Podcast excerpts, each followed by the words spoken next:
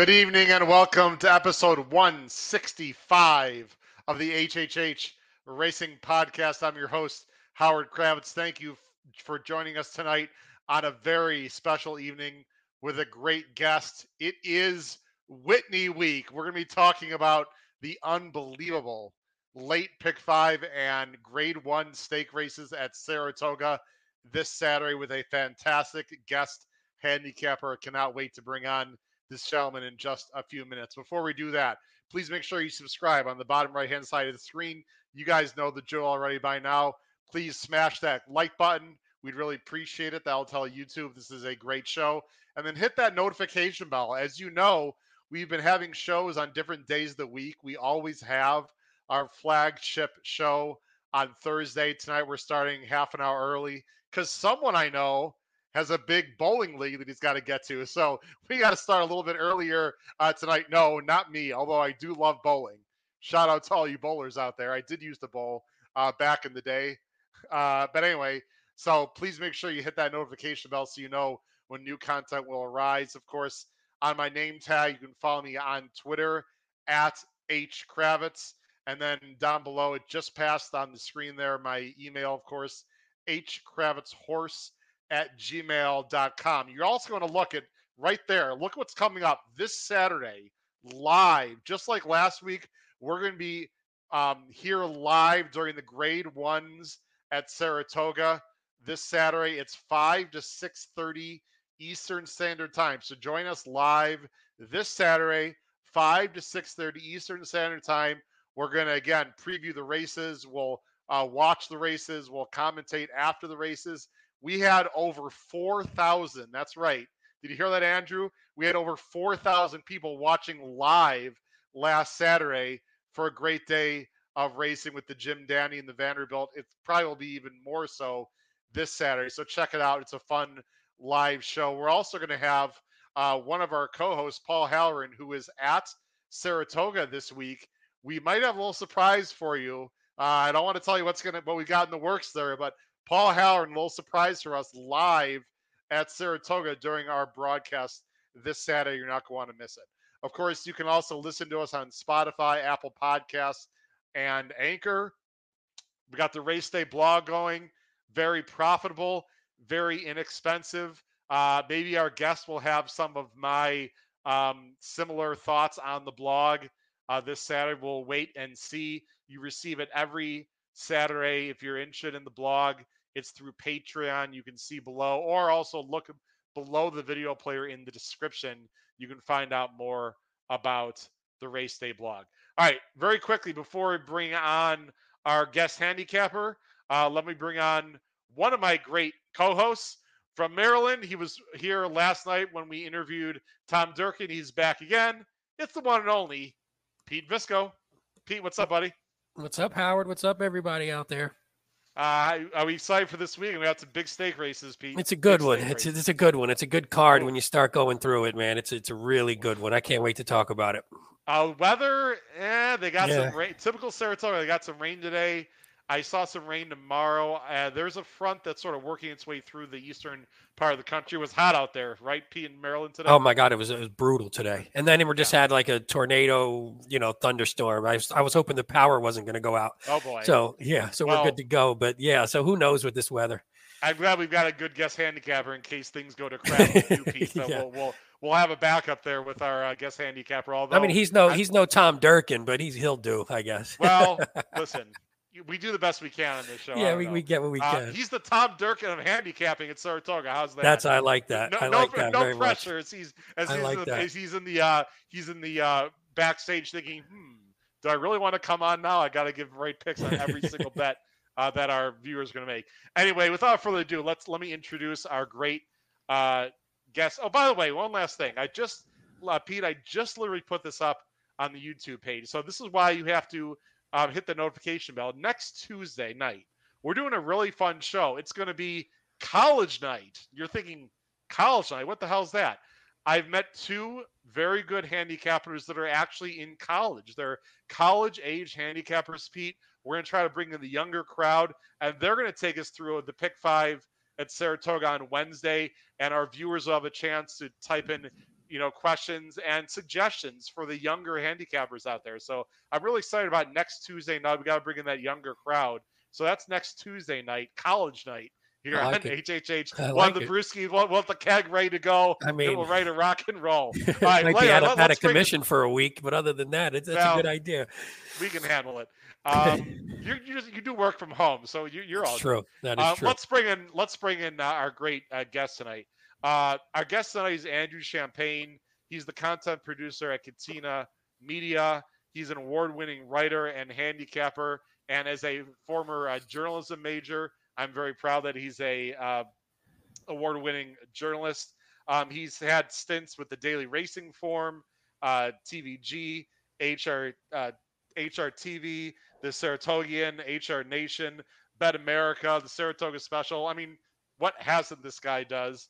Um, he does an excellent job. He covers Saratoga like a glove. He is the five-time Pete, the five-time leading handicapper in the pink sheet at Saratoga, which is sort of like the green sheet that you get at a lot of tracks. And he's also the two-time all media champion champion winner. Pete, this guy had 142 winners that he picked at the meet. Just 142 I mean, at the meet good. in Saratoga. Uh, basically, for the next hour, folks, ignore my picks, ignore Pete's picks, and just listen to this guy. Let's bring on from I'm assuming from Saratoga Springs, Andrew Champagne. Andrew, how you? How's that intro? How you doing tonight? That's a hell of an intro right there, Howard. I mean, the Tom Durkin of handicapping. My goodness. First of all, by the way, I, I you guys are already playing from behind, making me follow Tom Durkin. I mean, that's the death spot if ever there was one. Because look, for as good a handicapper, as good a track announcer, excuse me, as, as Tom Durkin is, an even better human being. And that Yes. doesn't seem possible when you understand how good he was as an announcer. But my goodness, getting the chance to be able to interact with him on a daily basis when I worked in this room right back here that I'm pointing to, that press box in Saratoga. Yeah, He is a special, special human being in a lot of different ways. Love that guy. he's a Yeah, he great guy. awesome. Like I said last night, I had a chance to meet him for the first time when I was at Saratoga for the first time. Sorry you weren't there, Andrew. We'll, we'll, hook up at some point. Uh, two weeks ago, when myself and three other people were guests on the museum tour that he does, and he was a great guy. He spent an hour and a half almost with us last night, Andrew, just out of his own, you know, goodwill. So it was fantastic. A lot of people really appreciate the show. But enough about Tom Durkin. Let's get to you, Andrew. Uh, by the way, congratulations on the uh, gift that we got in the last race today. You want to talk to the viewers on what I'm talking about? How did that happen? I have absolutely idea. no idea. Uh, Miss Domina or Misdemeanor, as I believe they said on the feed, Yeah. was the morning line favorite at five to two. Was favored in the pick five and pick six will pays. They come out to the track and that horse is seven to one. What? What's going on here? That horse did wind up getting bet down to just over five to one. But my goodness, you, you see gifts like that. If you like that horse, you take that shot and you're rewarded more often than not. Paid thirteen fifty to win. Keyed a really nice late pick four score in my bankroll section for the Saratogian. Also There you go. keyed a six win day in the Saratogian pick box. By the way, Oh. before we get too far into it, shout out to John Shapazian from the Saratoga Special. We all keep tabs on everybody else that's doing what we do, right? Sure. He had eight today. He went What? eight for ten. Wow. It Oh. was insane. And he actually came very close to nine. He had a tone in the ninth race of the Wow. day, that Wow. blanket finish, where he wound up beating about yay much despite being about a zillion wide throughout. Um, yeah, he he had himself a day, and he's the one we're all chasing right now in those all media handicapping standings. That I got to tell you, I'm a little bit happy that people are paying attention to now. That was the goal, and why I'd been trumpeting myself as the reigning, defending, undisputed all media handicapping champion. Because look, I grew up reading the Daily News, the New York Post, all of these racing sections back when every newspaper had a devoted racing staff. It's not the case anymore. I grew up with that. And if I can do something that gets people thinking and talking about that again, that's more important than anything else I'll ever do. Yeah. The, and by the way, shout out to everyone at Capital OTB also. And are you beating that bum Seth Merrow or what in the standings? Oh, he's horrible. He's absolutely terrible. No, What Seth does that is guy know? He's a great guy. We were actually tied last weekend when I put everything together. The big gripe that I have here, and maybe we'll get a little bit of traction. So obviously, I can track the Saratogian stuff. I can track the Saratoga special because this is horseracing.com is an excellent resource run by the Clancy brothers, who I love and respect very much. Tom Law also does a lot of really cool stuff with them. Good dude there. The Daily Gazette makes their stuff available for free. Seth is in the Times Union, which is behind a paywall. Come on! Come on now. Well, Seth was on. Seth invited me on his show, which I was so honored and He's a good guy. really Yeah. good guy. And then he came on this show, so I reciprocated. I'm just giving Seth some crap. Uh, he won't hear this anyway. Uh, but you know, good guy, good handicapper. Just everyone I've met at Saratoga is great. Uh, Andrew, we we've got there's two things I want to do before we handicap. I want to quickly bring up. Now, this is from two days ago, tweeted out by uh, David Aragona, and I don't know if you saw this. I think it's fascinating. It talks about it's not only the jockey standings, but it also talks about ROI. And I just wanted to uh, get your opinion as I bring this up on screen. I don't know if you saw this, but um, what's your impressions when you see this uh, chart? Now, again, from top to bottom, it, it goes by the ROI. I can't say enough about how impressive Javier Castellano has been, not only this meet, but really as he came back from injury before this meet. The guy, Andrew, is riding like the old pro that he is and still not really getting the respect of the windows. It's amazing. Javier Castellano and Tom Morley have combined to win a lot. That is a combination you simply cannot ignore when you see it pop up. That's happened three, four, five times already this meet. When you get a horse that kind of sort of fits for Morley, he gets Castellano, and Castellano puts on a world class ride. Now, a couple of years ago, there was talk that motivated by what Mike Smith had been doing in Southern California, Javier was going to take sort of a reduced schedule. He was going to focus more on the high quality mounts and whatnot. Well, that year at Saratoga, he started about one for 30. That didn't last very long. Now he sort of has that schedule and he's making the most of it. And he is giving everything he is on the best chance possible in order to win. As far as the rest of this list is concerned, you're telling me Jose Ortiz, Joel Rosario, and Luis Saez can ride? I'm shocked, Howard. I'm absolutely shocked. This jockey colony, and look, if you go on horse racing Twitter, you're going to see a couple races a week where jockeys are lambasted, usually for allowing one horse to walk the dog in a big turf route race, right? Well, no, that never happens. It's in New York, does it? having having said that though this jockey colony is world class it's as good as it gets and the 15th best rider in that room would be a leading rider at a lot of circuits Yes. around the country it's a lot of fun to watch No, I mean they're really talented. By the way, I had a friend that needed a tone today. I'm not sure he liked that. I don't know who was riding a tone, but uh, I'm not uh, sure dylan davis i believe was riding that Oh, one I love Dylan. That's too bad. i needed emirati so i was very very Okay. happy about Wow. that what a, how'd you Emirati- squeeze that photo out, man? Wow. Emirati is one of the Andrew eight. Late last year, I had the eight win day. It was the last Friday of the Saratoga meet. So it's a blind bet back for me every time. But also, the horse did fit, and Flavien Prat made every right move to get that horse. Look, first through fourth was separated by about Right. yay much at the end of a mile. It's a heck of a race. Emirati, a nice horse. Michael Dubb was interviewed after that race, a stakes race probably in his future. And that was a stakes quality race that he won. So that's not a shock. By the way, I know we're digressing a little bit, but if you're if you're someone who watches races carefully, like Andrew and myself and Pete does, the number five horse in that race, Floor Form, could not have gotten a better trip and still could not win. Total play against for me next time, Andrew, if he's in the same spot. I just wanted to just throw that out there. I don't know if you feel the same way, but I thought he was a winner at the top of the stretch and finished what fourth, third. I mean, Um, I believe he was fourth. Yeah, but I, I hear you for sure because disappointing. there was a lot of trouble in behind him. Now they did go a little bit quick early on, and maybe that compromised them a little bit. But having said that, you get that trip, you're supposed to win the race. Yeah, I mean, he angled out perfectly. Anyway, uh, the other thing that I wanted to uh, talk about as I look at my uh, other screen here, I actually, it's nothing I want to show. What do you make, or what's the sense out there? Right, we talked about this last week. The track has been, the, the, the dirt has been very dull.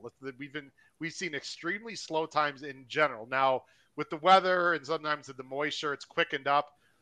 have you heard anything from the track supers or like what's the vibe been out there as to why? I'm not saying it's been unfair in any way. It's just been extraordinarily slow a lot of the times on the dirt.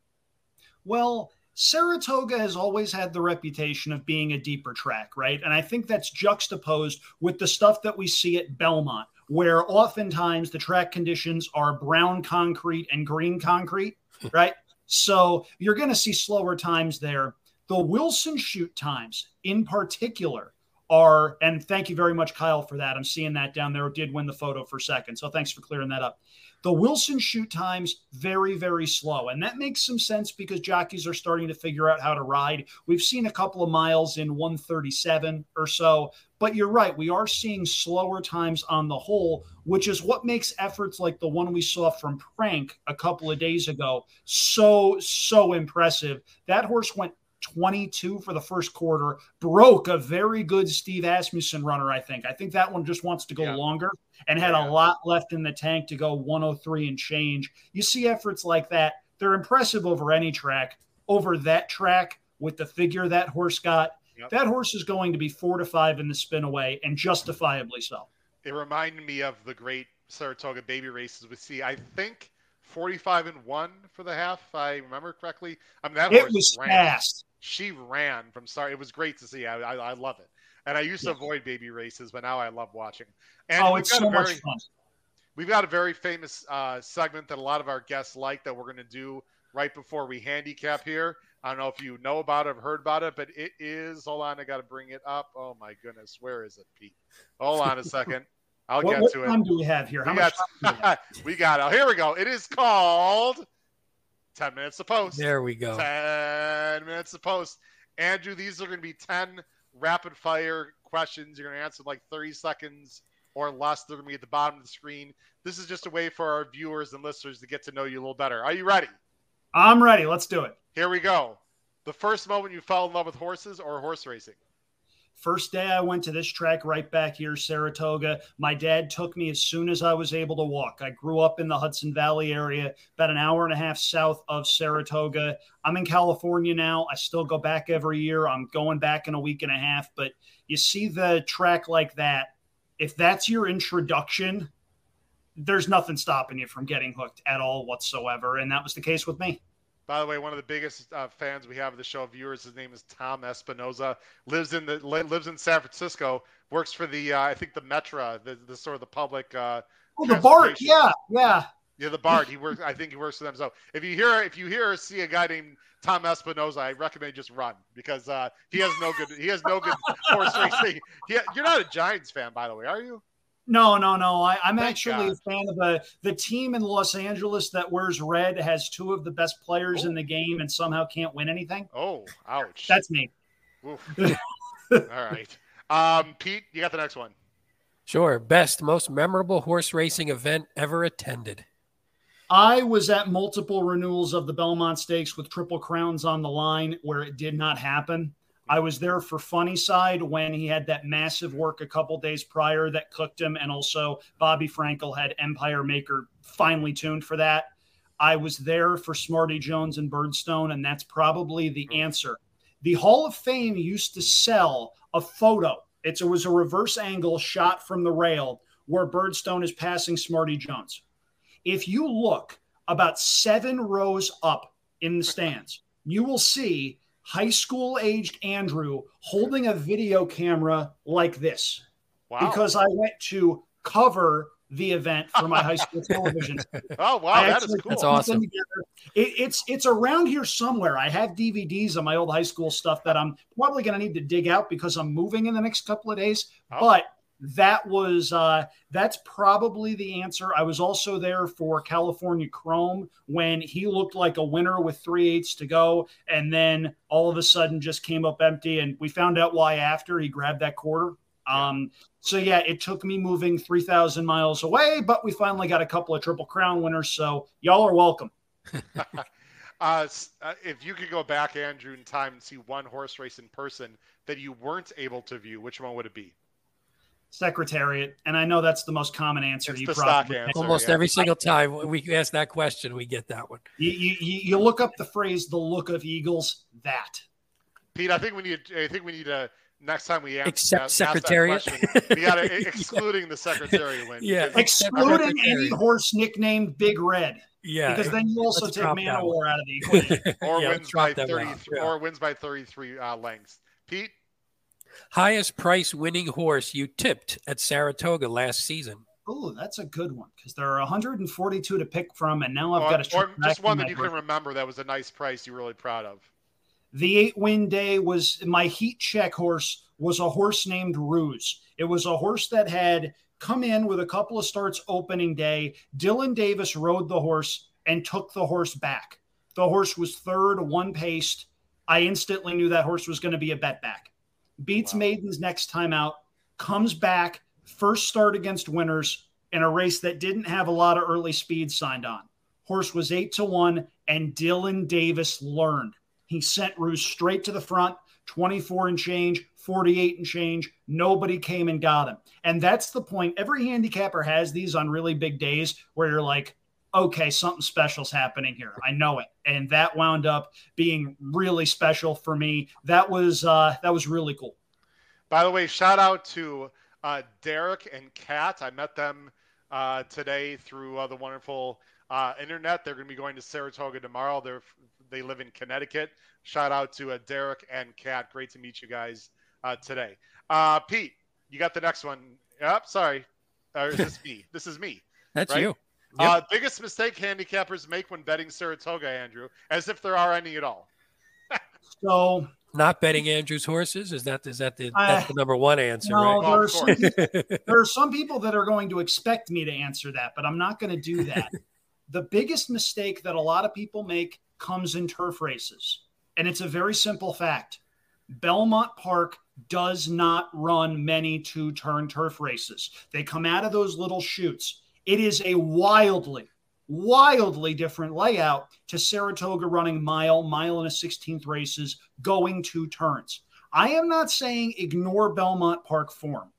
What I am saying is find horses that have success at Saratoga, at Aqueduct, sometimes Monmouth. Those two turn configurations bring out the best from certain kinds of horses as opposed to horses that thrive going those one turn routes. It caters to a completely different kind of horse. And a lot of times that is where you can find value. Again, not saying ignore Belmont Park, but you're not going to see mile turf races at Saratoga go in 132. It is a completely, completely different surface and should be treated as such.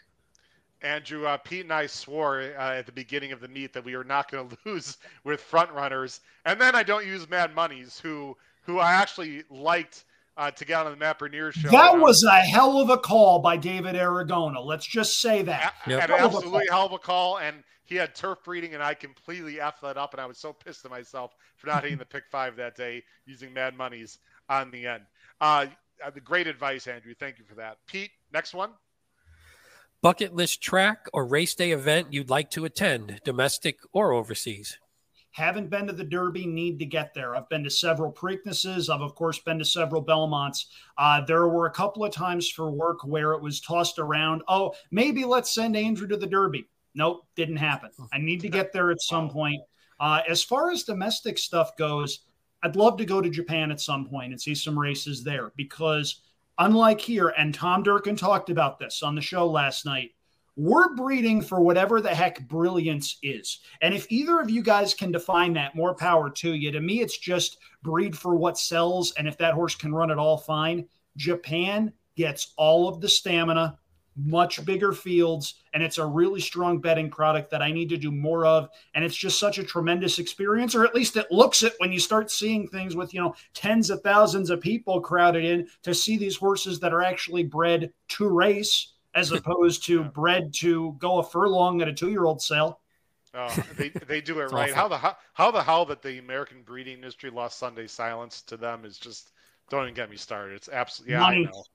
I know, and it pisses me off. All right, we got f- four more questions, then we're gonna get to the handicapping. Pete, You have to win one race for $1 million as a racehorse owner. Which jockey in all of history do you want taking them out? So I saw Durkin's uh, thing last night, obviously, and I've been tossing and going back and forth a couple of different times. As far as my lifetime, I've got to cheat and give you two answers. For Okay. career longevity, it's Frankie Dettori. That guy has won everything in every country with every different kind of racehorse. As far as at his best, he was the best I ever saw. The late Garrett Gomez. We don't talk about this enough, No. and we should. Garrett Right. Gomez won the Breeders' Cup Classic aboard Blame with one freaking arm. Zenyatta's coming. Blame is going hard. Gomez is trying to pump as much as he possibly can. He's got one arm. Zenyatta's coming. The entire grandstand is rooting for Zenyatta, and Blame holds on. By the way, watch the gallop out of that race. Garrett Never Gomez and Blame were never going to let Nope. Zenyatta by at all, ever. I am so I, I I needed blame for the pick four that day, Andrew, and I I, I love Zenyatta, but I, I I wanted blame that race. I'm so sick of people tell So me, oh, if the race was another you know ten feet, Zenyatta Zenyatta was never winning No. that race. I'm sorry for all you Zenyatta fans. It's just a fact. Sorry, Pete. It's not opinion. It's fact. Okay, just Andrew's Yeah. exact. So- Thank you, Andrew, for echoing my funny sentiment. story here before we move on to the next one. I was watching the Breeders' Cup at the Saratoga Harness Track, and I loved Dangerous Midge the race before because when Workforce scratched, I knew they were going to bet the wrong Euro. They bet a European shipper by the name of Behkabad who ran second and third a lot. And I knew they were going to bet that horse, and I knew nine to five just wasn't where I was going to go. So I'll go with Frankie Dettori at eight to one. Dangerous Midge runs off the screen by four lengths. I had doubles to five horses not named Zenyatta. And when I went to cash, hundreds of people are filing out of the harness track like it's a funeral. And I'm waiting to cash because there was like a 20 minute tote delay after the race. And all of a sudden, the only thing that could pop into my head as I'm waiting to cash is ding dong, the witch is dead, the witch is dead, the witch is dead. As everybody's walking behind me going, effing blame, like stomping out of the track. And I'm going, she was eight to five. How can you bet an eight to five shot in a 14 or 12 horse field? Andrew is Zenyatta. What do you mean? what do you Yeah, it mean? had Oh, nothing to do man. with the money, though. It We're had nothing you're to gonna do with get- the money. I get the pod- understand You're gonna get the but, you know, podcast in trouble. She was the queen, Andrew. She was the She's queen. she's on the she's right there on the wall back there. Be nice. you one of those. That I don't one, know I if you can think. see this, but this part of me here where the heart is, it's frozen. Okay. wow. It was a That- nice that's, that's what, I like cold-blooded killers on this show. That's what we like. All right, we, we got to move on here, Andrew. Otherwise We're, you're not gonna get to that bowling league on time. Yeah. Yeah. Shout out Roto Grip. Yeah. There we go. uh, vertical or horizontal? What do you prefer, Andrew? Whatever the board tells me. And this is one of those traps Okay. that a lot of people find themselves in. Look at the probables. Look at will pays. Find your value. Just today at Saratoga, Art Collector wins at three to five. The Chad Brown entry wins at three to one in the next race. That double pays greater than eight to one. That Did should not really? have happened. Yes. Wow. Yeah, it paid I didn't eight- see that. 18 some odd dollars for a Oh. two dollar bet. It was insane. Find overlays wherever they are, whether they're in exactas, whether they're in doubles, whether they're in any other sort of multi race exotics. Knowledge is power. I I've gotten a lot more into the double because I've been a lot more active in live money contests and I've had success. And so I, I didn't used to play the double much, and I I look at it quite a bit. And They're fun. Uh, Rolling doubles are fun, man. and absolutely you, you can get overlays all the time. Um, all right, two more questions, Pete. Favorite non-horse racing sporting event ever attended? Oh, this is an easy one. I interned at the 2010 Winter Olympics in Vancouver. Wow. It was Nice. absolutely fantastic. Wow. Uh, that was the very last thing I did as a college student. I interned with NBC Olympics on site in Vancouver for six weeks. Was the best six weeks of my life. I worked 5 p.m. to 1 a.m. getting video in and cutting highlights Wow. and stuff. It was so freaking Wait, cool. wait, wait! You, you buried the lead. College student 2010. You're a baby, Andrew. Holy crap! Yep. Yep, Unbelievable. graduated Wow, you- college in 2010. Yeah, You've done a lot, young man, in your early career. Congratulations! it's really, really I appreciate damn that. impressive. Thank you. La- Yeah. Last question: craziest, most unusual, most embarrassing on-air moment you've had, Oh boy. Um, other than this So I'll you- podcast, which is no, going I'll. I'll, I'll, tell you a cool little story. So when All I was a right, ahead. senior at Ithaca, I was one of the two radio voices of Ithaca College football, and they would travel around regionally to play everybody in their conference. And they played Frostburg State in Western Maryland. So we drove down. We get to the booth. My broadcast partner is a gentleman that some of you hockey fans out there might know. His name is Josh Getzoff, and he is now the play by play man for a little hockey team called the Pittsburgh Penguins. So we're setting up every single phone line is dead in the press box. Every single one. Their sports information directors running around going, I tested this yesterday and it worked. I tested this yesterday and it worked. Da da da da da da da da. This was fall of 2009. iPhones had come out, but were incredibly, incredibly primitive. You couldn't do anything with them, basically. So my partner thankfully had one of those devices. We called in, we put the phone down between us, and we started bobbing our heads back and forth on speaker for three hours. Thankfully, we did not bash our heads against one another at any point.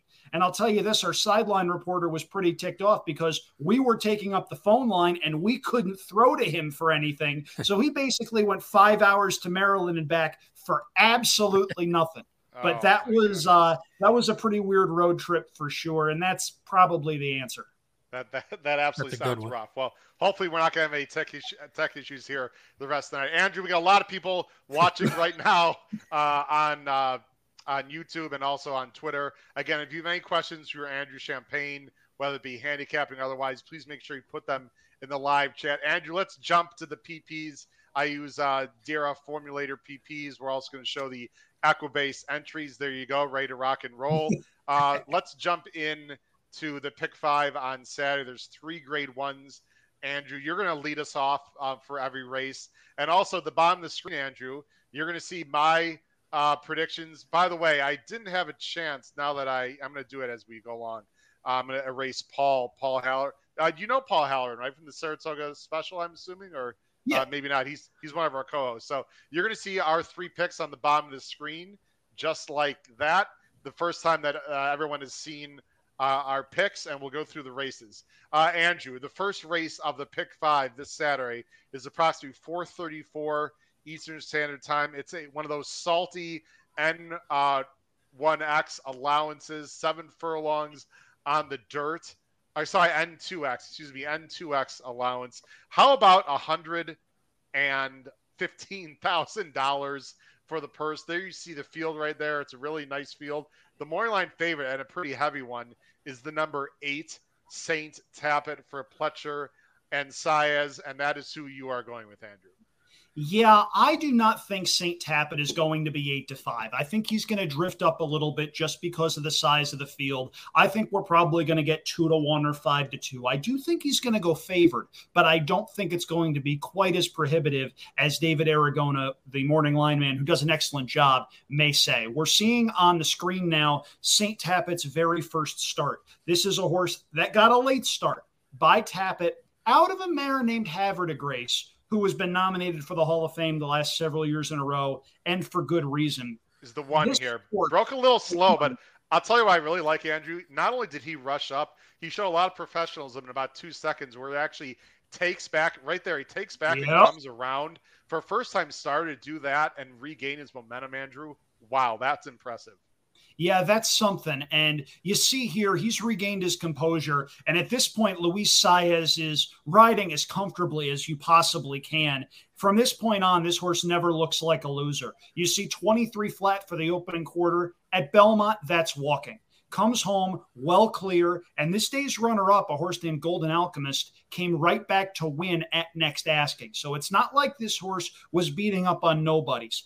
Does face winners for the first time this is not an easy field. It would not be a shock if we saw a couple of these horses come back in stakes races down the line.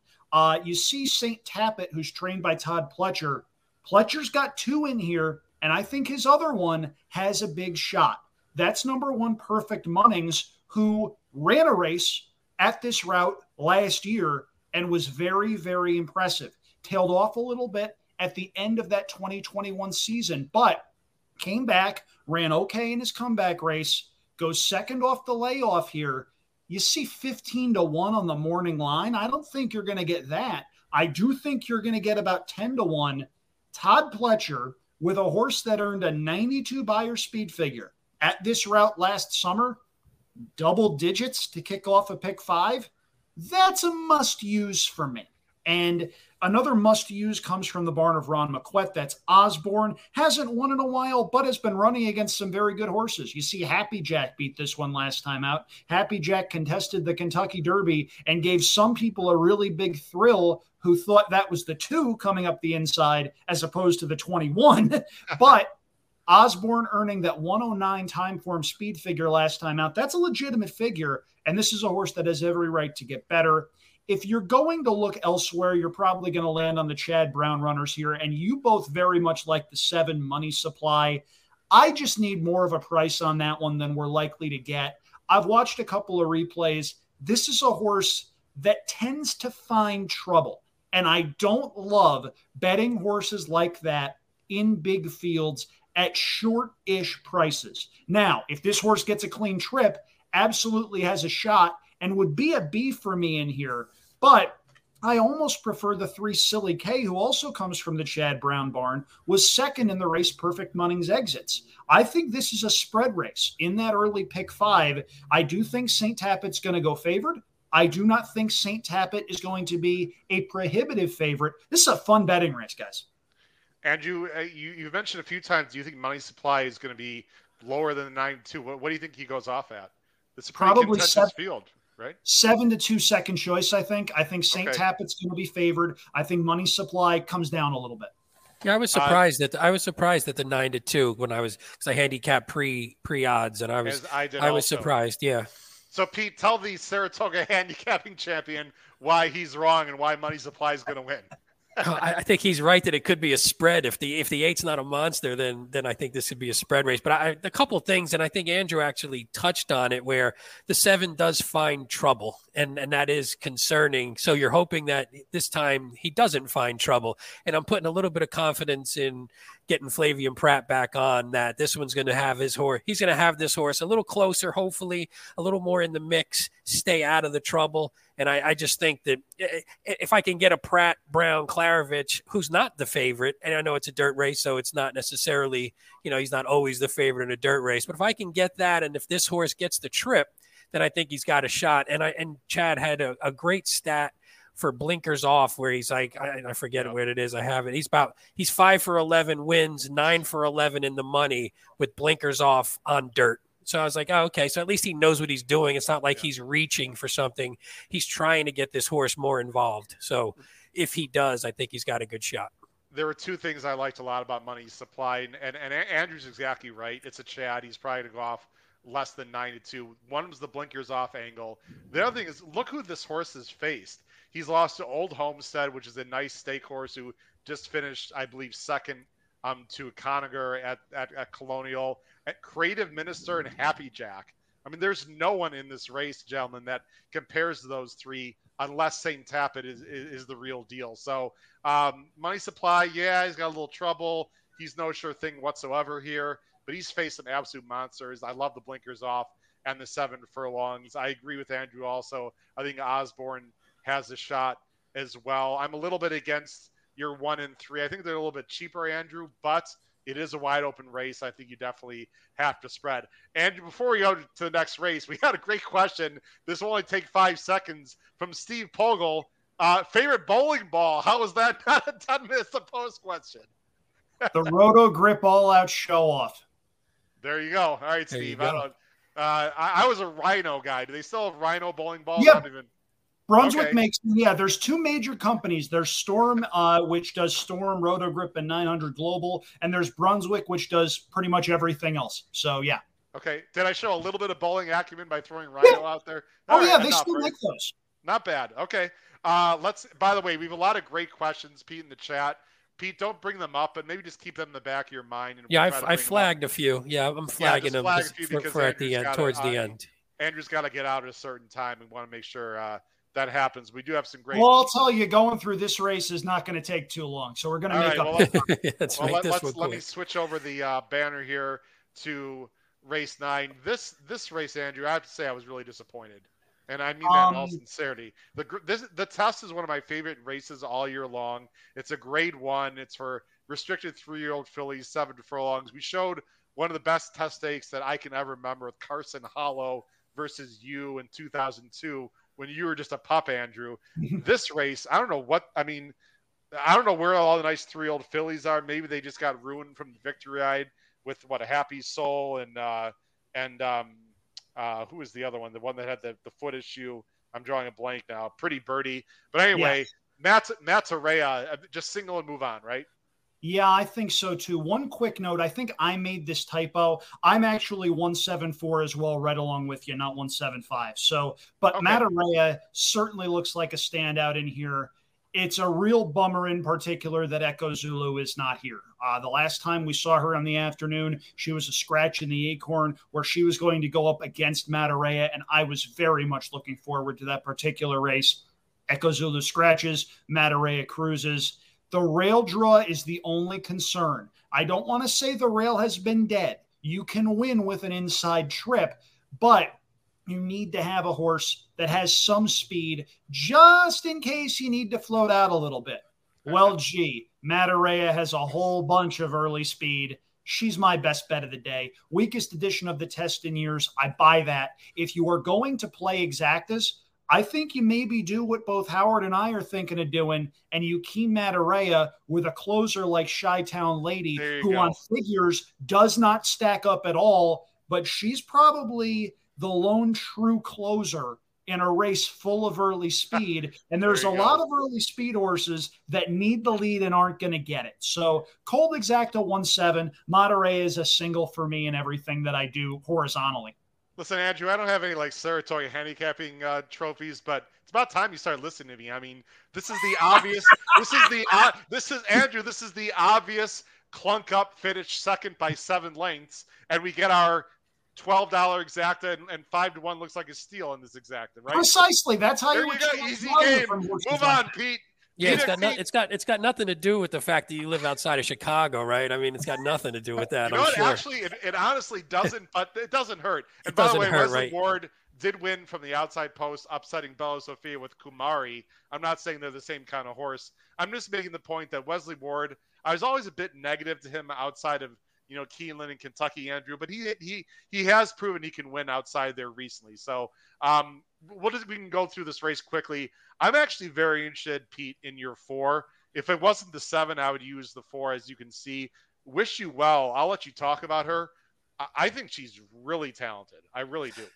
Yeah, well, that's the thing. I mean, you look at a horse that that costs 550 grand, bred well, comes out first race, 85 Beyer, wins pretty nicely, and then in the second one, it, when you watch it, just hesitated out of the break, was in the slop, just was way was was way back early, sort of rushed up a bit, and then sort of fell back. So if you could almost put a line through that, and you, if you were coming off just that maiden race, and again that'd be a pretty big jump into this, but you would say, man, this horse is pretty interesting. You see that tenth by fifteen it's not so enticing. But I'm going with, you know, you know, hey, there's a lot of confidence Weaver showing in this horse because you're going from 10th by 15, an optional claimer. Now we're jumping up in the grade one test. Obviously, this horse had some talent. You see that beautiful work last out. So I'm just hoping again, I'm looking at this one as a can this one just get second behind Matareya most likely, and that could be the cold exacta with, with a double digit horse underneath. And hopefully people don't bet it because they see that last crappy line on the form. Pete, Pete, I love this pick for you. I think it's a great choice for second. I have no qualms with anything you just said. Two quick things we're going to move on. First of all, Jake Ballis does a great job with black type thoroughbreds, the owners. So good luck that to too, them, number yeah. one. And we'll and hopefully. If I may jump and, in here really quick, guys. Please, if, please. If I don't win with Matareya, given everything that George Weaver has been through the last couple of weeks, say, I yeah, hope Wish yeah. You Well wins because that'll bring down the freaking house. Andrew, just very quickly, can you tell me what you, what you're talking about? I was just about to talk about George Weaver's uh, wife and the horrible act. We don't need to get. Boy, we're really on the same page with this race, aren't we? we are. Yeah, I mean, her, her uh, for those people who know, George Weaver's wife was in a horrible train accident. She does continue to get better. It'd be an extremely emotional win uh, for them if they could pull it out. Uh, last thing I'll say about this race, Andrew, I don't know if you agree. I think David Aragona is the best morning line maker in the country. And I'm not just blowing smoke up his butt. I really believe that. This, so I agree with this morning line. Hot Peppers is the worst second choice in a race I think I've ever seen. If this horse gets second, I don't know what to say. She got so damn lucky last time in a horrendous victory ride. There's other speed. I am so against hot peppers in this race. I can't even I can't even say it enough times. Do you agree with that? Yeah, I do. And a lot of it isn't because of the horse. Can you please bring your cursor over the number of wins that Rudy Rodriguez has to this point in Saratoga meet? Ice. I think that's all for 34. And look, there are going to be trainers that struggle every Saratoga meet. Last year, Saffie Joseph won one race the entire summer. It was an off the turf race very early in the meet. His horses kept getting bet and kept running up the track. If you spot these horses from these trainers, make them beat you. Hot Peppers is a nice horse. She won a graded stakes race last time out. That's all well and good. 0 for 34 is way too much to ignore. And it's also not like he's 0 for 34 with nine seconds and nine thirds. No, no. His horses are not running well right now. And that happens to at least one barn every season. Mark Casse had an epic dry stretch a couple of years ago. It yeah. happens. Rudy Rodriguez is going to have to beat me before I start using his horses. Yep. I, I couldn't agree with you more. Yep, All right, let's, agree.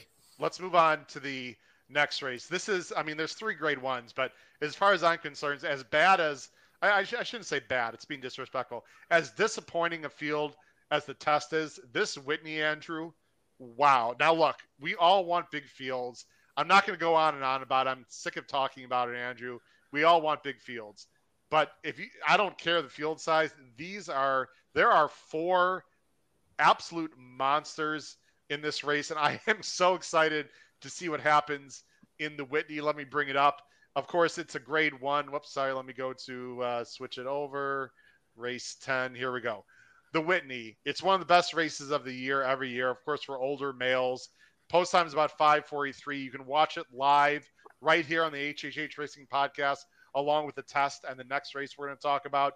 $1 million purse, a mile and eighth. I mean, look at this field. American Revolution. Hot Rod Charlie. Okay, Zoomer should be 150 to 1. Olympiad. Happy Saver. Life is Good, who's the favorite at 6 to 5. Let me switch over the banners right there. Uh, again, Andrew, you're thinking correctly. You got the same. I, let, us hope that's a lot of weight, by the way, on that trifecta because we both have 642. You're going Life is Good. Yeah. Um, it, it, late equipment change. Life is good. Is let's see. I'm 235 pounds ish. So you know, add whatever your weight is to that. that much overweight. Um, uh, what 180 plus something won't say. There you go. Okay. So life is good. Every time this horse runs in a big spot, I look for reasons to play against him, and I can't do that here. I was able to do that in the Jerkens with Jackie's Warrior last year, where Mike Smith thought he was riding Secretariat and got beat. with the exception of that trip to Dubai over a track he clearly hated, this horse has done absolutely nothing wrong. Add in that for a grade one race of this magnitude, there's some early speed. There's not life is good early speed. Can you take a look at that TimeformUS early pace number there? One 34. Life is good, should clear this field from that outside post. Kickback has been a problem on the main track, not so much as last year, where if you were behind a wall of horses, you were done. But I think Life is Good shows them a clean set of heels all the way around, would be a lone A for me in the pick five. And we'll look at tickets later. I put together one pick five ticket. Life is Good's a lone A. Olympiad would be a B. Olympiad is a really cool horse that's won five in a row. My question with Olympiad, though, and I understand that his race last year here, he ran into Baby Yoda, who ran the race of his life to put up a ridiculous Beyer speed figure. Olympiad has lost three times. Two of them have come here. Now, he does have a win. He broke his maiden over Cattle River, who wound up being a nice little horse. Having said that, well, there is a chance that Olympiad is just a completely different animal going two turns. I loved him in the Stephen Foster Keyed a very nice exacta for me that day. Would not be at all surprised if this turns out to be the race of his life. I think he's going to need to fire an absolute best shot in order to beat Life is Good. And even so, he might need Life is Good to regress. So Andrew, you are the connections of Olympiad. You're Bill Mott. You're you you. What do you tell Junior Alvarado? I uh, I don't even want to say what I would do, but if you are a fan of Olympiad, and there's going to be plenty of people watching this, uh, listening this later, who want to try to beat Life is Good with Olympiad, which absolutely can happen. What is the best case scenario for Junior Alvarado and Olympiad to beat Life is Good? The best case for Olympiad is Hot Rod Charlie gets sent out of the gate. Hot Rod Charlie does get blinkers on, has shown some early speed. Now, will they necessarily send him from the gate? I don't think they're going to send him. I think it's going to be a case where life is good clears and is a length and a half, two lengths in front as they go down the backstretch. However, if Flavien Prat gets told, be aggressive, take the fight right to life is good, and Olympiad is sitting that garden spot, two lengths back towards the outside a little bit, that's his best chance. Or perhaps, perhaps life is good goes and Olympiad just finds his way to come around, you know, on, on the backstretch and get that kind of trip that he wants. Um, Can I address the comment you just showed about life is good not wanting the distance? Sure, go ahead. Yeah, far um, away. Do me a favor. What distance was the Pegasus World Cup? A mile and eighth, I believe. Mile and an eighth. Tell me who ran second. I think it was a gray horse that was pretty good. Um, was it? Uh, oh, Knicks Go, horse of the year. Now, life is good may well be overrated. I'm not saying he's Pegasus reincarnated, and there are people that believe that. I do, however, think that in a sport that has deprioritized the handicap division, he's certainly the best we've got on the East Coast. Andrew, I, I really, I'm so happy that you have similar opinions as I do for the simple fact that I have a ton of respect for you and your handicapping knowledge. And it just feels good. Whether we're right or wrong, I don't know, but it just feels good for me selfishly. If we're wrong, misery loves company, man. Andrew, I don't like I can I don't know if, if Flightline's going to run in the class or what's going to happen. But the, the, the hatred that life is good has gotten from some people because he lost in Dubai just blows my mind. This is this is a superior talent horse. I think he can definitely get a mile and a quarter. A mile and eighth will be absolutely no problem whatsoever. I hope there's I hope people think life is good is maybe susceptible here because if life is good is six to five, um, to me, that's value it, for, personally. And I, I love Olympiad, but six to five for me on the board would be a steal. Pete, you're going with Olympiad. I totally get it. This horse has just been awesome lately. All he does is get great trips. All he does is fire. There are zero knocks on this horse. Uh, are you hoping what Andrew would hope for in the scenario that I brought up is that Hot Rod Charlie goes? You want Olympiad just to go right after Life is Good? How does he win, Pete? I mean, I, no, I don't. I don't think he can go right after him too early. I think he's got a hope that someone else does. The hope would be that Hot Rod Charlie sort of tries to take a little of the sting out of Life is Good. Life is Good just too good if he's on the front end and he's uncontested. There's no way they're going to catch him and so I, I think Olympiad's unless he does. I mean, Olympiad, if he just, I mean, if he takes another little step forward, and which he's been, you know, incrementally doing, then yeah. he took a big step forward in the last one and was just great. And if he can just say, "Hey, you know what? Life is good. Let's get him in a fight and see what he can do," and, and Olympiad comes up on his neck on the turn, then so, you see what happens. I mean. Here's the Stephen Foster. I just this is Amer- this is Olympiad here, the six. Here's American Revolution, who, if you recall, Pete, I sort of liked that day uh, when we had our show. But my concern here, if you like American Revolution, is if American Revolution, the two, couldn't beat Olympia that day, how is he going to win today and beating Life is Good? Yeah, I'm, I'm not sure he I'm not sure he's going to. So I, I mean that that's why Here's to me I, I, would I, yeah I'm not sure. I think Olympiad just kicked away from him. I mean American Revolution. Olympiad had the trip that he makes, but but great horses make great yes. trips, a lot of them, and the and the good ones, they find a way to get themselves in position. But again, if he's chasing uh, you know, a horse who's just ahead without any sort of competition up front, who's as talented and good as life is good, then that's still tough. And uh, and you and it's not it's not a knock on Olympiad to say if he doesn't catch life is good, you know, it's some sort of detriment. I mean, it is what it is. You're you're chasing a great horse on the lead, so I think they're going to need life is good to have someone else contest him a bit, and then have a like I always say on here. I like to see Olympiad take it to him early. Don't try and run him down halfway down the lane we, we said this last week in the Jim Dandy, and it went the opposite because yeah. it didn't happen that way. But I feel like I'd love to see Olympiad just get on his neck on the turn and try and get even with them before they even hit the stretch and then let's see what life is good has at that point. If he pulls away, great, you lose. If you if you if he gets past, great, then you win. I mean, eh, that's what we want. We want to see that sort of competition. So I'm playing both like a dummy. I'm playing both in the pick five that we're going to put up, which you never do with these two chalks. But I'm like, you know what? I'm not losing to either one of these two. Andrew, Pete, I'm doing the same thing. And it's one of those cases where, again, if I was doing an A and B situation, life is good as an A and Olympiad as a B. But I'm also taking a stance in the last race that I'm looking forward to talking about. Okay. And I think we're going to catch a price in the Saratoga Derby, too. Yeah, um, that's what Andrew, that's the there's hope. some great there's some great guy. I, I, um, A. Roth and Alex Condiff. I love that the chat is very live and active, Andrew. We got some people that are coming after us. This is a very I think it's a valid question and an appropriate question. I want to bring this up, and then we'll move on. This is from A. Roth, who says, Life is good got an easy lead in the Pegasus. Knicks Go was riding for second. I'm not sure about that, by the way. And not trying to go suicidal the lead, come fifth and ruin his stud. Your retorts to A. Roth. Entirely possible. I am not whoever was riding Knicks Go that day. I believe it was Joel Rosario. I think it was, yep. Okay. Yep. It's one of those instances where, look, it, even if that's the case, I agree with Crypto James there. If Life is Good runs the A race in this particular spot, he beats the A race of every horse in training not named Flightline right now. And yep. that's not a knock on the rest of the field.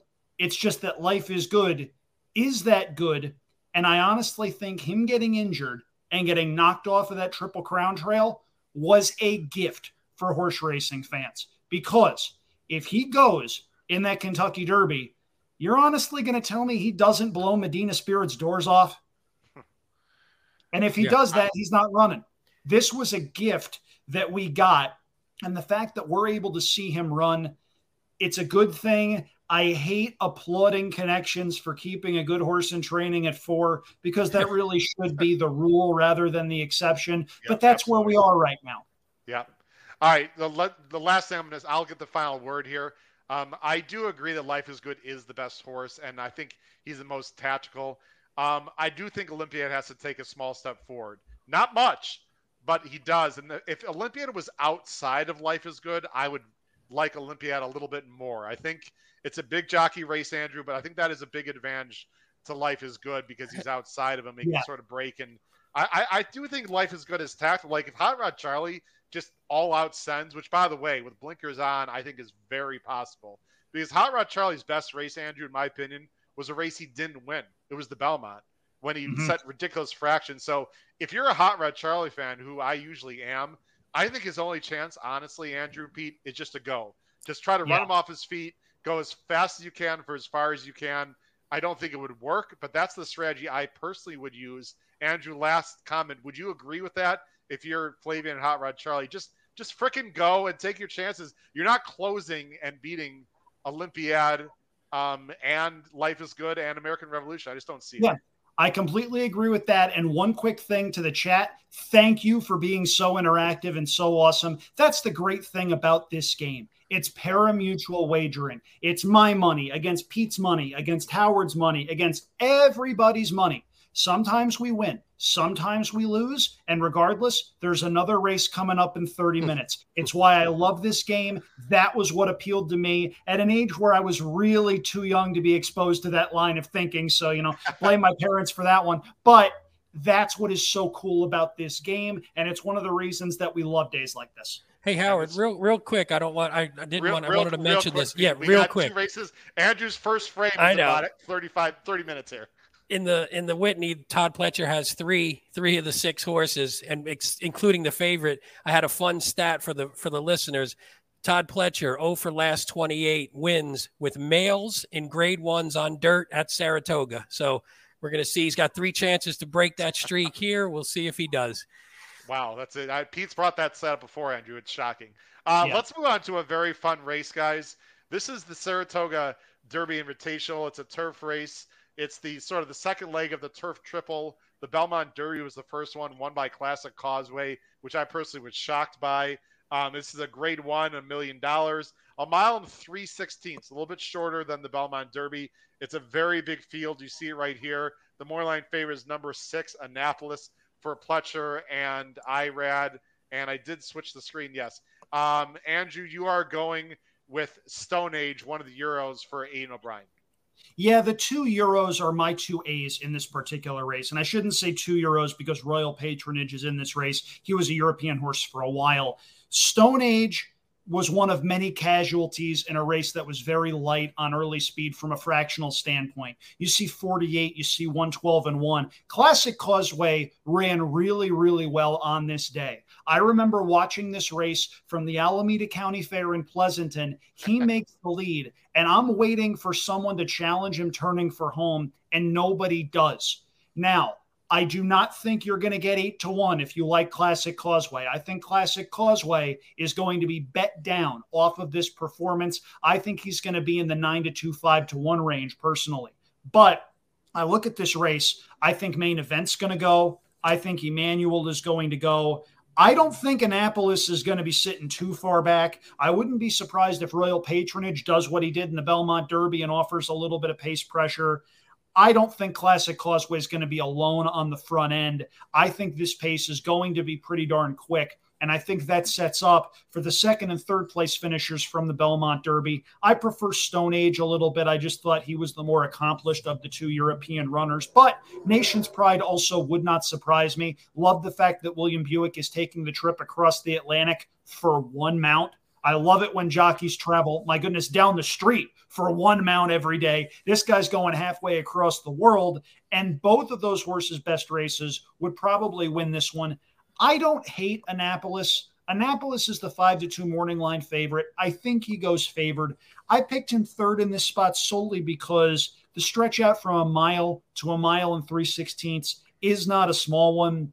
Did win here at Saratoga first time out. I don't necessarily know what he beat on that particular occasion. Am I going to be stunned if Annapolis turns out to be a really, really good turf horse?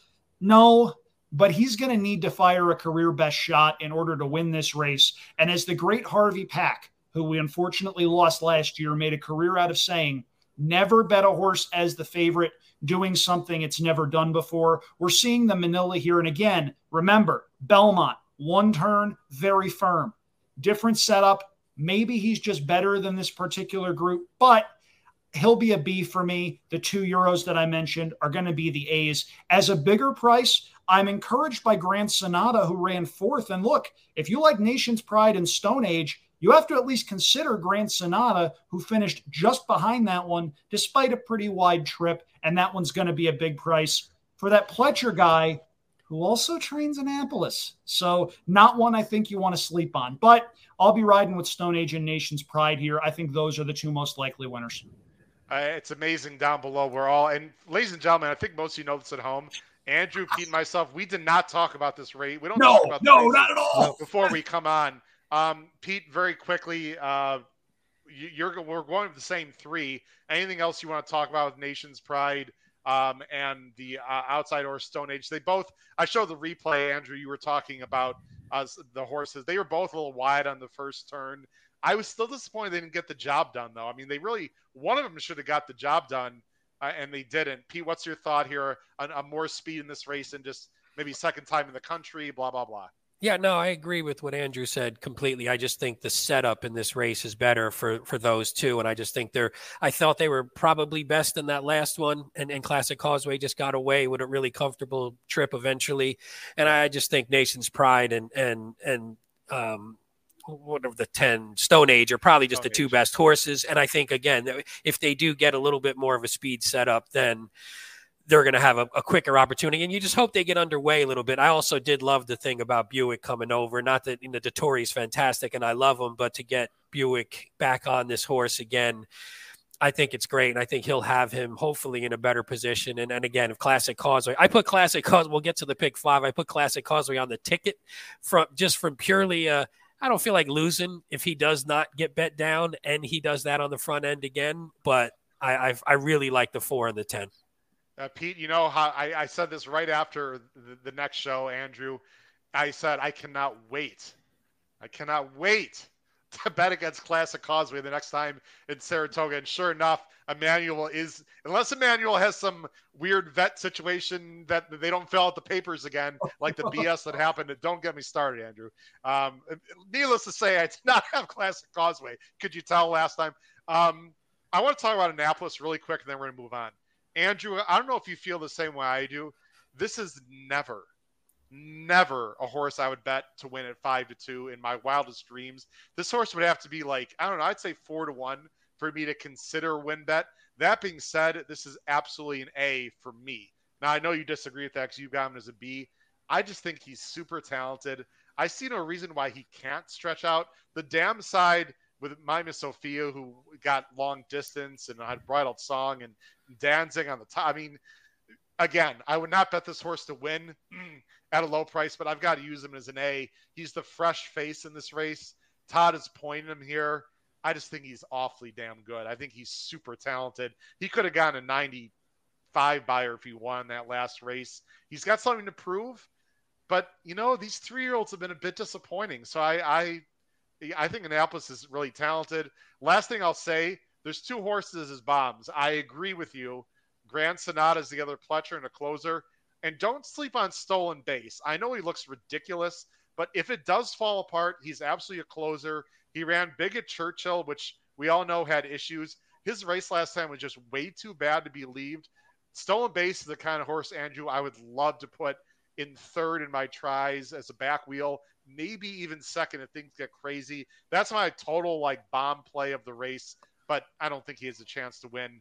Final thoughts, Andrew, before we go to the last race. Stolen base is a B for me. Uh, I oh, believe oh, wow. he's running in wow. this race as opposed to the Hall of Fame on Friday. Yeah, is he? He's going yeah. here. Okay, okay. It's just I, I think so. Either yeah, way, I set up for him, right? I mean, I don't know. Yeah, I, I, have him second in the Hall of Fame. I've got him on the oh. ticket here as a B. Okay. I agree with you in that I just think the Belmont Derby was too poor to be true. A repeat of that American turf effort two back. I don't know if that gets him the money, but I also know that he is going to be a very big price and moving in the right direction late. If he comes rolling outside of horses and I don't have him, here's what I'm going to be doing for all of you people watching on video. to my closet door. Uh, uh, uh. Absolutely. I got to use that horse at least a little. Yeah, I, I, I have him as a C. I don't, but listen, you can have. There's worse 31s I've seen, and Dylan Davis is great. And by the I way, Michael, thought, uh, oh, Michael no, Maker, Michael Maker. I'm not going to let this horse get beat me at 40 to 1. Go ahead, Pete. Well, I just thought the last time too. I thought he was a little closer than you expected, and yeah, that's not really his game. So just sit back with him, let everybody go beat themselves up up front, and then yep. come with that labor. Oh, by the way, just to poo poo your Annapolis real quick. You know, I love to poo poo Pletcher apparently today. He's throw uh, the, throw the poo poo at me. Throw the poo poo at you. Pletcher, five for 55 wins in grade one turfs, with the three of those five wins being Colonel Liam. So if you throw Colonel Liam out, he's two for 52 in grade one turfs. And again, I'm not saying don't bet him because of that. We know we always throw the stat out just for fun, but. Pete's a Todd Pletcher hater, and I'm just I'm just kidding, Pete. Pete Pete's sort of our stat guy, and I'm I'm, I'm math teacher, but Pete does a lot of the stats, and you, you got to look at these stats. I mean, they're, they're not meaningless. Let's go to the last race, which I think is a complete cluster spread. Let's see who our experts pick here. I need to take. I know I realized I had Paul's picks on there. Let me take those off really quick. The last race is a main special weight. I believe it's for New York Breds, if I remember uh, correctly. They're on the turf. It's a mile and a 16th. It's a complete grab bag. There you see the field right there. Uh, the morning line favorite which I think is really low personally, is number one. So excuse me, number two, your mission for Pletcher and Irad. That's why obviously uh, the morning line is what it is. I agree with David. I just don't think the horse. Hey, and I, and I picked two. and I picked the Pletcher on top here, so relax with the Pletcher hating stuff. yeah, that, no, that, that's a fair point. Um, Andrew, I, have got a big negative stat on your horse, so I'd love to hear what you have to say. Um, okay. With the number seven, hold, let me bring it up here who's a first time starter for a guy named Chad Brown. Walk him down with Tyler G in the saddle. Yeah. So first of all, you mentioned you're a you're a high school math teacher. Shout out to all of the teachers out there. My girlfriend, bless her heart, is a fifth grade teacher preparing to start the school year. God bless all y'all. Um, Thank you. Andrew. As far as no, no problem at all, man. Uh, as far as this goes, it's more of a fact that I hate the ones that have run rather Yeah. than liking Walk 'em Down. Walk 'em Down is a first time starter by Nyquist out of a more than ready mare. Initially, that screams turf. And the more you look at the pedigree, the more you find there are things to like. The dam Ready for Romance is a stakes winning turf miler. There are a couple of decent works on the tab for Chad. You see that there. Did a lot of work up at Woodbine. Uh, by the way, fantastic place. If you have never been to Woodbine, go. Wonderful people, wonderful place. Love going up there a couple of months back. Walk them down. The thing that concerns me just a little bit about this horse as we take a look at the pedigree, and there's a lot of turf in there too, is Tyler Gaffalione doesn't ride a lot for Chad. And I'm looking at this here, and I spread. I went four deep.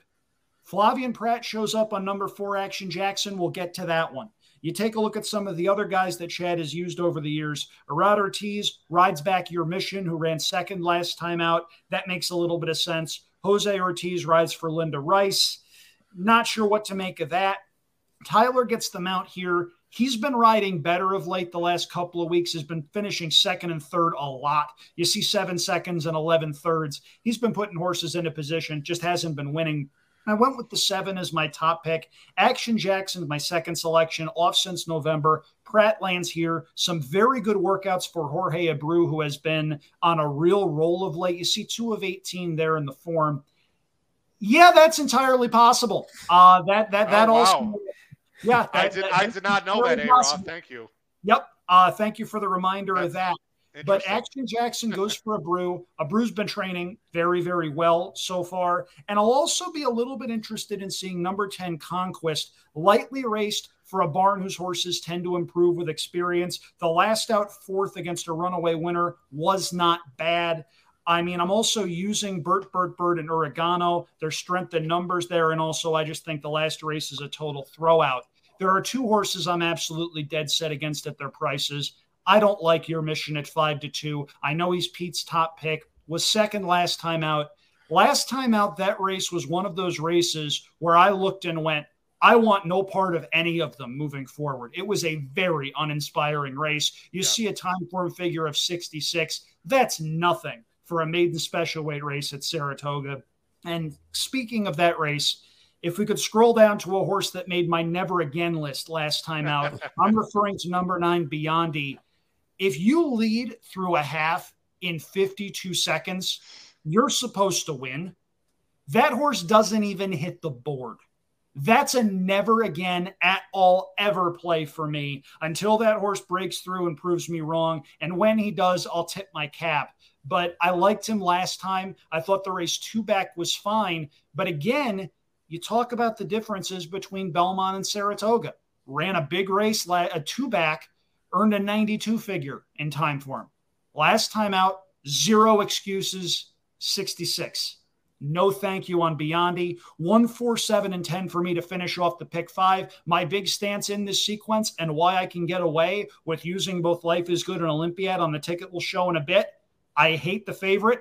I hate the likely second choice in here. Andrew, I know you have to go in a minute, so here's what We've got about maybe five or 10 more minutes before it gets urgent, so don't rush. Uh, okay, all right. So so very good. Quick stat. By the way, I did not know that about Tyler G and E5. I had totally so forgotten, and I didn't even consider That- the owner at all. Comment section, you rock. that that might change my opinion, but I do have a stat. Chad and Tyler at Saratoga, uh, lifetime 0 for 13. Not good. I just want to reiterate, we did not talk about this at all. I had no idea that was the stat you were going to bring up. yeah, uh, I've got I've got more stats in this race because I have a pretty strong opinion in this race.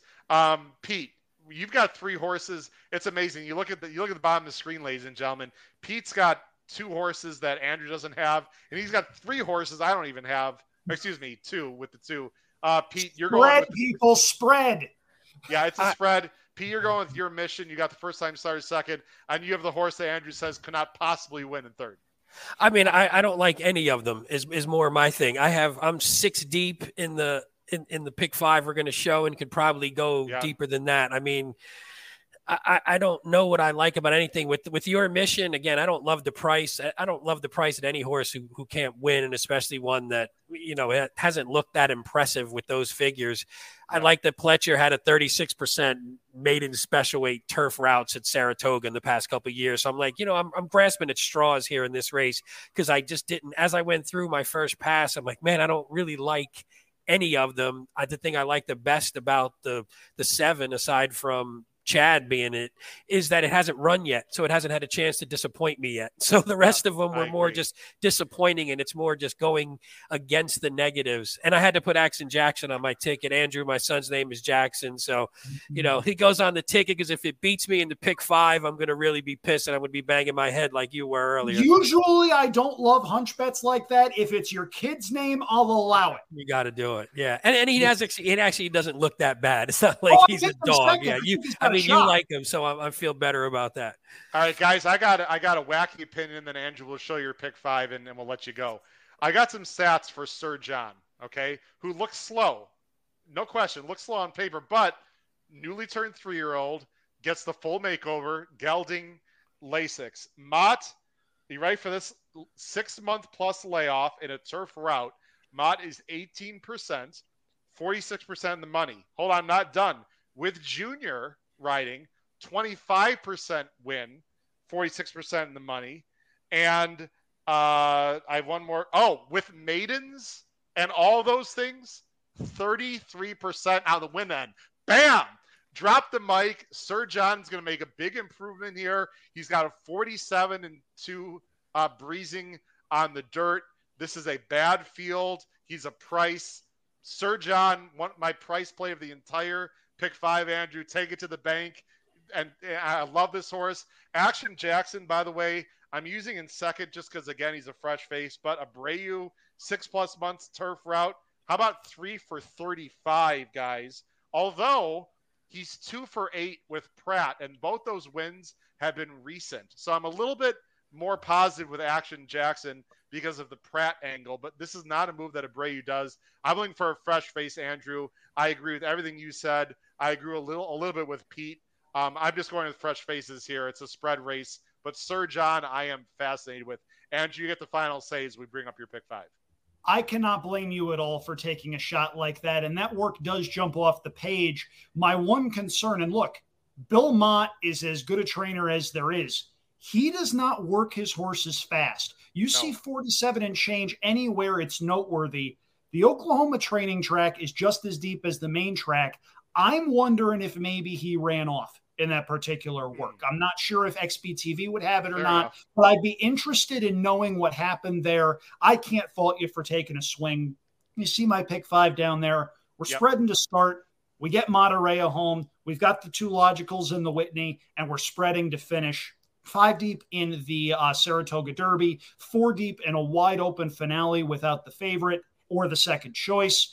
I was given a budget of $100. As my father can attest, I'm very good at spending other people's money. So take a look there. If the pick five is a little bit too costly for you, just play the late pick four for 20 bucks. And if that returns 70, 80 bucks, look at it this way you're getting let's see if it's 60 bucks you're getting two to one on Matareya, who's going to be one to nine. If it yeah. returns 80 or 100 bucks you drive the payoff up. That's not going to be something that gets you out of bed in the morning saying oh i want to bet this two or three to one shot.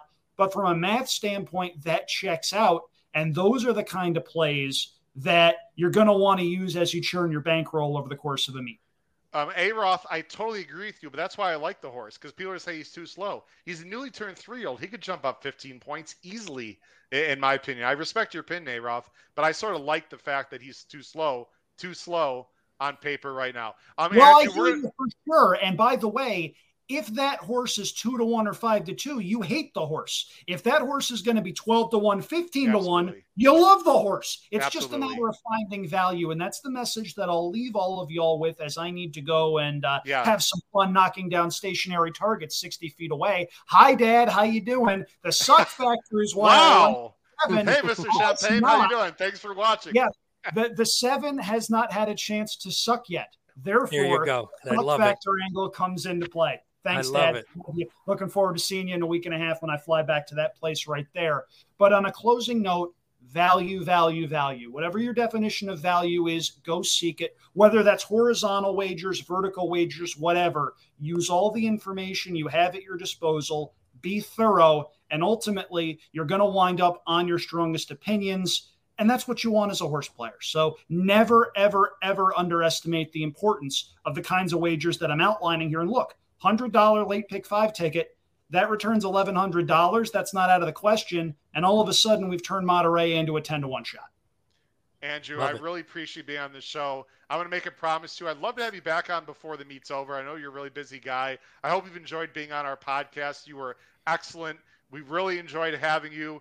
Uh, good luck at your bowling uh, make sure you hit. Make sure you get that ten pin when you miss those strikes. I'm gonna and, try. Uh, yeah, lower speed guy. The ten pin is my nemesis. I really appreciate you guys having me. This is a fantastic show. The library of stuff you guys have is exceptional. 165 episodes of anything is really, really good. I'm happy to stop by whenever you guys will have me. We'll line something up and we'll go from there. Thank you very much. Thanks, awesome. Andrew. Thanks, Andrew. You can check him out at the Pink Sheet, a lot of other places. You can watch him on Twitter. Andrew, have a great night. We appreciate. It. We'll see you again. Take care. Take it easy, everybody. Bye bye. All right, bye bye.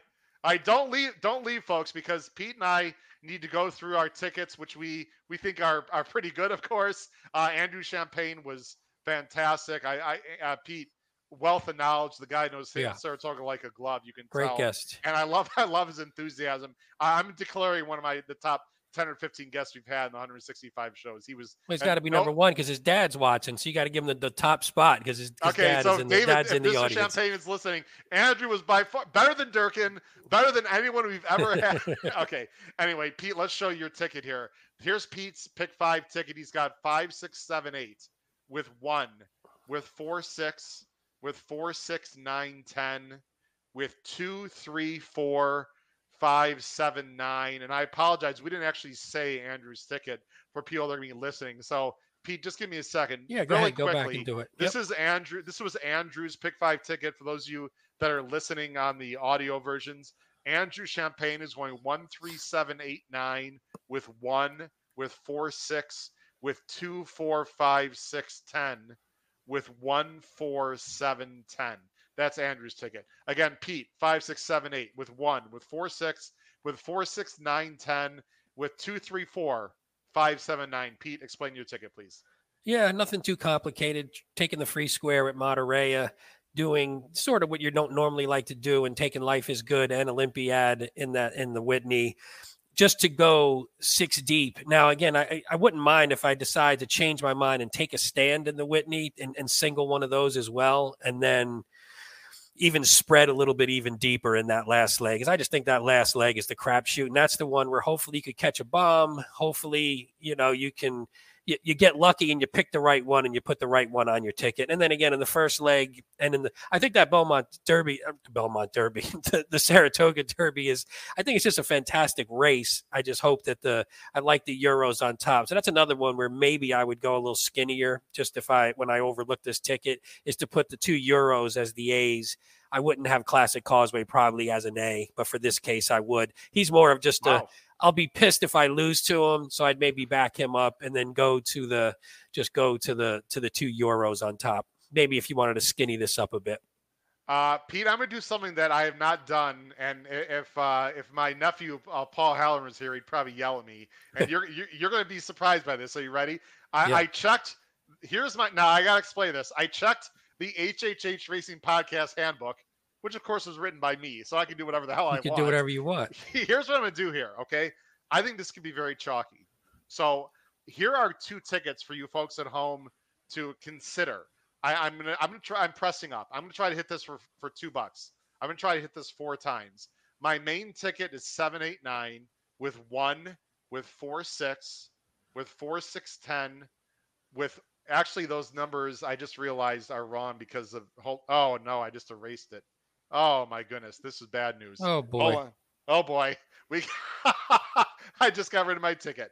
Oh my goodness. I cannot believe I did and I can't get it back. Okay. I saw sorry. Well the, the viewers really... the viewers can see it. So if anybody wants it, check well, the YouTube. It was on the yeah. banner. It might be a little messed up. Howard can uh, you know, we can Howard can put it in the comments if that's he wants the first, to adjust That's it. the first time that I've ever done that. So again, um, if you're listening to this, you're gonna have to go on YouTube to um, see the ticket. I'm gonna try to recall it. If you're viewing this, go back and watch the show at the. Uh, I'm looking at the time here. It's at one about the one minute, one hour, twenty five minute mark. But here's what I'm gonna do in general, Pete. I think I just have it by memory. I'm gonna play two tickets here.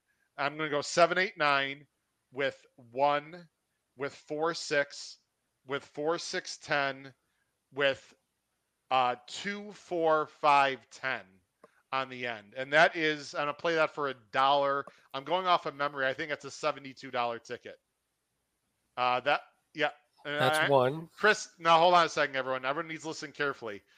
The last race, Pete had one of those uh, coupling issues, and we because the the two Yeah. is breaking from the one. So Chris Mack, that is what I have written down, but that was incorrect. The last, the first four legs are correct, Chris. Leave this up, Pete, if you could. Yeah. The first four legs are correct. The last leg should be two, four, five, ten. Just move those numbers up a slot. Again, the last leg, two, four, five, ten. Uh, You can take it off now, uh, uh, Pete. There's the Th- that's the updated one, just so people could see it. Okay, this is the press up. This is the press up ticket. Seven eight with one with Matareya, with Life is Good, with the two euros in Annapolis, with again two four five ten. I'm going to press up that for a dollar. So Pete, my general feeling is, I just think the first three legs are going to be chalky. Um, the fourth leg, I just I would use others, and again, you know me, ABC, blah blah blah. But just a caveman, I would go uh, just the two euros in Annapolis and hope one of those three win. And then I think the price is coming in the last race with possibly your son's Action Jackson or the one I really like, the five Sir John. And I'm going to try to crush this thing four times and hit it for two bucks. Um, I can see people spreading in some of the other races. I will be spreading in the last two races as ABCs, especially. I'm just not spreading a lot in the first few legs, Pete. I just don't see it happening early in the sequence. No, Your I final- agree with you. No, I, I thoughts there. my first thought was, especially on these big days with the multiple graded stakes, you, you look at them and you go, man, we're going to get some. I like some prices, I like some long shots, and then the races wind up happening and they turn out to be chalky, and you get some, you know, you get an eighty-five dollar pick five that, and you played a ninety-eight dollar ticket. So, I, I agree with you, and I would press up. I, I want to just say, if Paul was is going to watch later, this is what you get for flouting the rules. You get to delete your ticket, and you get all you know bad things happen when you go against the rules. So I just wanted to say that. Go against the wait. I I create the rules. What do you mean? Go Yes, you create them and you, you but you still break them. And I love that Andrew came on. By the way, Paul's going to be so proud that Andrew came up with the hundred dollar even ticket. He's going to really appreciate that we now, did that now, without him. let's let's be fair. Um, nephew Paul is the first one who broke the rules by putting giving me a hundred dollar ticket when I said less than a hundred. That's you true. That. That's true. We- Okay, yes, but you know, we're from the East Coast, baby. We break the rules. yeah, that, that that that's what I hear. Um, anyway, the race day blog is great. If you guys are not familiar with it, please check it out on Patreon. It's inexpensive, it's profitable. And Pete, where can they can find samples of the race day blog? Right there, correct? Yes, please on- the on the website hhhracingpodcast.com. Very complicated. If you go on there, one of the pages that we have, it's called I think Race Day Blogs or Race Day Blog. It's, Is the it's a page- tag on the top. Yeah, it's just a tag on the top. And then if you go on there, what we have, and there's actually a screenshot now, it's a new edition. There's a screenshot of the race day blog, and then there's actual versions you can download, again, just to get a sense for what they include. So if you had questions about subscribing, now you could at least see examples and you could see the type of information that's included, and you could check them against the, the results if you want to see how Howard's really been doing. But then you see that on there. And then, secondly, there's a screenshot of the stats of the day, which I send out along with the race day blog each week. And there's you can download some of those as well. Again, just to get an example of the two types of information that you get if you're a subscriber to the race day blog, which uh, hopefully they're beneficial to everyone. Uh, yeah, the stats are fantastic. By the way, I'll wrap up the show by saying this. A shout out to Paul Halloran, who was fantastic at Del Mar last Saturday. Had like three of the last five winners. I did not realize the tide would be out, and therefore the inside of the track would be horrible because Baffert's horses that I liked sucked. Um, but that's a very interesting thing to keep in mind. We're not joking, by the way, about that. You can you can look into that for yourself. A lot of people uh, su- subscribe to the tide factor at uh, Del Mar, but Paul was fantastic. And Pete, just like to say before we get to uh, Christine there, we'll bring that up a second. I, I will pat myself on the back. Both my plays of the day last week on the blog at Saratoga and Del Mar came through. There was a horse I liked at Saratoga to finish underneath. He finished third, and I know a lot of people hit that try. And there was a, a monster Baffert first time starter boy, and Newgate, I think is the name of the Newgate, horse that yeah, just ran yeah, off yeah. the screen. And uh, that, that wasn't such a creative opinion, but he did win. So anyway, the, the race day blog, I also had Mobu at like seven to two and some other uh, nice prices. So the race day blog has been coming through uh, very well for us. Uh, last thing, this again Saturday, and sorry, I'll let you talk about Christine in a second, Pete. Just want to preview the shows again this Saturday, live, guys. It's on the bottom of the screen, live, five to six thirty Eastern Standard Time, right here. We're going to go through the three grade ones. Uh, we're going to watch them. We're going to uh, preview them. We're going to talk about you know comment after the fact, and then next Tuesday night, a really fun night with two young handicappers that are in college right now that know the game well. We're going to help them out. It's college night uh, next Tuesday night. Pete, Christine had a final thought, and then we'll.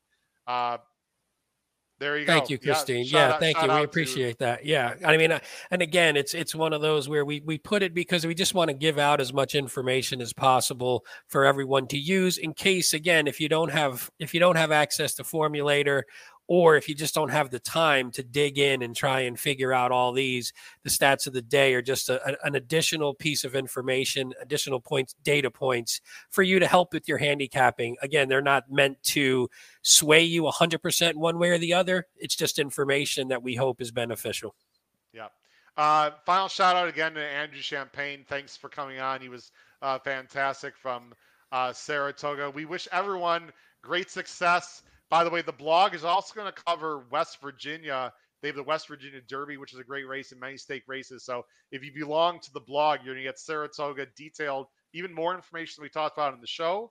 And we're also going to talk about the late pick five at Mountaineer on Saturday with five, actually four stake races, including the West Virginia Derby. For my co-host, uh, Pete Visco, this has been your host, Howard Kravets, episode 165 of the HHH Racing Podcast. Thank you, everyone, for watching. Please join us right here live Saturday afternoon, 5 p.m. Eastern, for the three grade ones on Whitney Day. Take care, everyone. Have a great night. Bye bye.